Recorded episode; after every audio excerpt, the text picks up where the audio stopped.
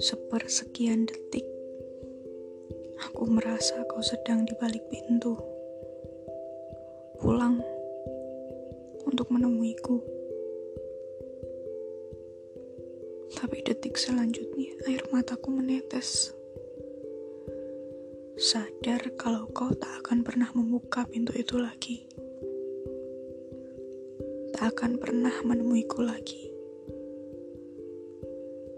akan pernah tersenyum saat melihatku lagi. Sadar kalau kau telah pulang ke tempatmu yang nyaman. Pulang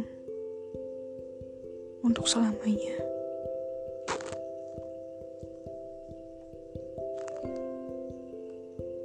Aku masih terpaku melihat ke arah pintu.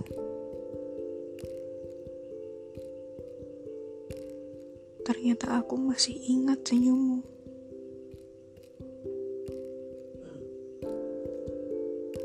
Aku masih ingat bagaimana kau menyapa laki-laki tua penghuni rumah depan. Aku masih ingat caramu membuka pintu dan memanggil namaku. Aku masih ingat. Rasa syukurku membuncah. Syukur.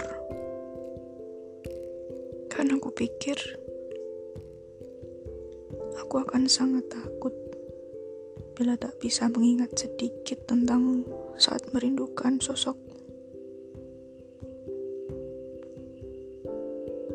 Aku bersyukur aku masih mengingatmu. Langkah kaki membawaku menjauh dari pintu setelah sebelumnya tanganku mengelus grendelnya.